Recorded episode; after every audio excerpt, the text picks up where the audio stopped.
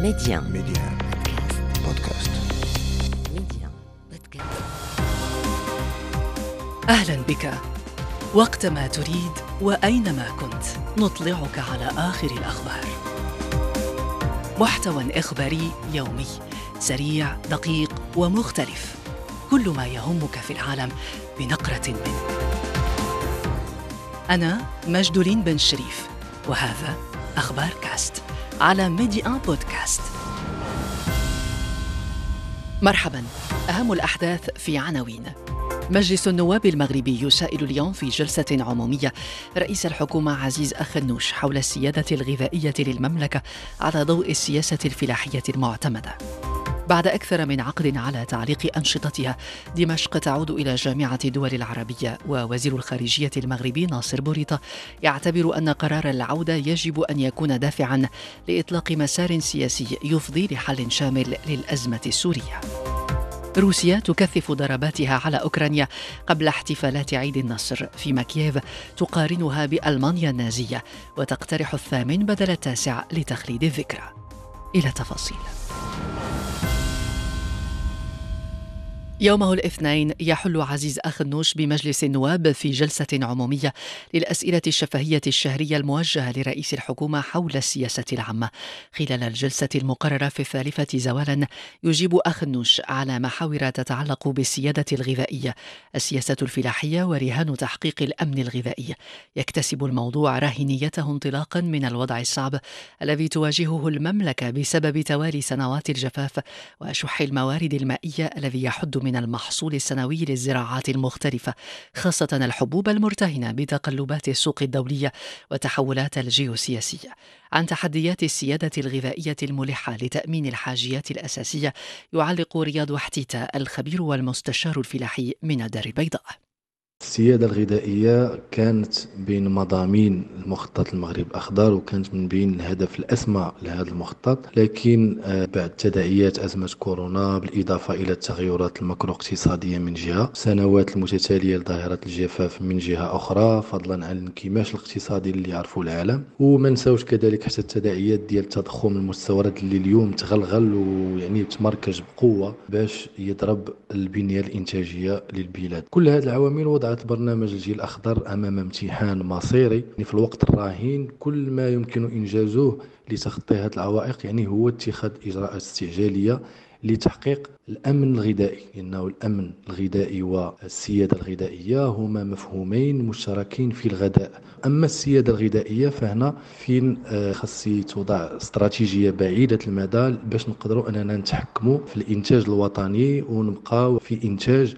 على مدار السنة خاصة يعني في المواد الأساسية اللي كيحتاجها المستهلك المغربي. ومن بين هذه الاستراتيجيات الوزارة وقفات على تحلية مياه البحر لتعزيز الفرشة المائية وكذلك رفع الدعم في السلسلة ديال الماشية خاصة تربية الأبقار باش نحاولوا أننا نأهلوا الإنتاج من جهة ومن جهة أخرى باش نحافظوا على الثروة الحيوانية. عزلة سوريا المفروضة منذ العام 2011 تنتهي. مجلس جامعة الدول العربية المنعقد بالقاهرة على مستوى وزراء الخارجية قرر أمس استئناف مشاركة وفود سوريا في اجتماعاته وجميع المنظمات والأجهزة التابعة للجامعة. سبقت القرار مؤشرات انفتاح عربي على سوريا الأسد قبل أيام من التئام قمة عربية في العربية السعودية. من القاهرة تابع الأشغال مراسلنا أحمد عطا. بمشاركة المغرب بحث وزراء الخارجية العرب استئناف مشاركة الوفود السورية في اجتماعات الجامعة العربية. وفق البيان الختامي توصل المجتمعون إلى عودة مشاركة الوفود السورية وكذلك اتخاذ خطوات عملية وشاملة لحل الأزمة السورية. وزير الخارجية المغربي أكد أن قرار عودة سوريا للجامعة العربية يجب أن يشكل شحنة لإطلاق مسار سياسي يفضي لحل شامل ودائم للأزمة السورية. بدوره أكد وزير الخارجية المصري على التوافق بأنه لا حل عسكري. للأزمة السورية. توافقت الدول المشاركة في الاجتماع على أنه لا حل عسكري لهذه الأزمة وعلى ضرورة مواصلة وتكثيف الجهود العربية الجماعية للإسهام في حلها. تم اعتماد قرار يتضمن دعم الدول الأعضاء للخطوات المتخذة على صعيد تفعيل الدور العربي في حل الأزمة السورية وتأييد ما توصلت إليه اجتماعات جدة وعمان. عودة سوريا إلى مقعدها بالجامعة الجامعة العربية مجرد بداية وليس النهاية. يقول الأمين العام للجامعة العربية. مسار التسوية للأزمة السورية حتأخذ مرحلة من الإجراءات ومهمة هذه اللجنة هي متابعة هذه الإجراءات. أيضا هي ليس بقرار لإقامة علاقات طبيعية بين الدول العربية وسوريا. هذا قرار سيادي لكل دولة. كانت الجامعة العربية جمدت عضوية دمشق في نوفمبر 2011 بموافقة 18 دولة في حين اعترضت ثلاث دول وامتنع العراق عن التصويت. أحمد عطا ميديا القاهرة. بالعاصمة الخرطوم ومدن أخرى تواصلت اليوم المواجهات بين الجيش السوداني وقوات الدعم السريع. استعملت فيها الأسلحة الخفيفة والثقيلة وفيما حذرت الأمم المتحدة من تحولها إلى حرب أهلية دعت الرياض طرفي النزاع لإنجاح محادثات جدة. عشية يوم النصر على ألمانيا النازية عام 45 900 وألف عشية احتفالات هذه الذكرى. شنت روسيا اليوم موجة من الضربات الجوية بالمقاتلات والطائرات المسيرة والصواريخ على كييف ومدن أوكرانية أخرى. تلاها إعلان حالة تأهب جوي في عموم أوكرانيا. موسكو تسارع الزمن للسيطرة على مدينة باخموت شرقا قبل حلول الذكرى. فيما اقترح الرئيس الأوكراني فولوديمير زيلينسكي الثامن من ماي بدل التاسع منه يوما للاحتفال الاحتفال مقارنا بين روسيا وألمانيا النازية.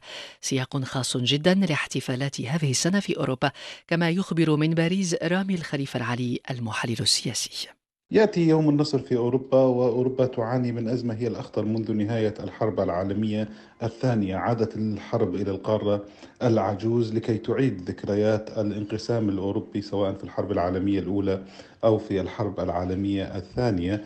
هنالك تخوفات كبيرة وهنالك قلق وهنالك شعور بالأزمة لدى معظم الدول الأوروبية، طبعا بالنسبة لروسيا يوم النصر يمثل فرصة ربما لحشد الرأي العام الروسي خلف الحرب التي قررها بوتين، بالنسبة للدول الأوروبية هي الآن تدرك بأنها بحاجة إلى الوحدة لمواجهة الجانب الروسي خصوصا في أوكرانيا، وهي تدرك بأن الحرب في أوكرانيا لا تقتصر على هذه الدولة وإنما تمتد للتوازن الاستراتيجي على مستوى القارة برمته خصوصا بعد أن توسع حلف الناتو وخصوصا بعد الحشد الذي جرى خلال السنة ونصف الماضي وبالتالي نحن أمام ذكرى هي فريدة واستثنائية من حيث السياق لما يحدث من مجريات سواء من الناحية العسكرية في أوكرانيا أو من الناحية السياسية على مستوى القارة أو حتى على مستوى العلاقات الدولية. هنالك تجاذبات الصينية الأمريكية وهنالك حالة من الانقسام والعالم كله يمر بمرحلة مخاض عسيرة في هذا التوقيت. واليوم يبدأ وزير الخارجية الصيني تشينغ جانغ جولة أوروبية تشمل ألمانيا وفرنسا والنرويج. تأتي استكمالا لتواصل دبلوماسي بين بكين وعواصم أوروبية عدة خلال الفترة الماضية. حمل عناوين التعاون الاقتصادي والعلاقات الثنائية والتوتر بشأن تايوان وطبعا تبعات الحرب الروسية الأوكرانية. جولة أخبار كاست إنتهت. أخبار كاست اختيارك. اختر أن تشترك معنا.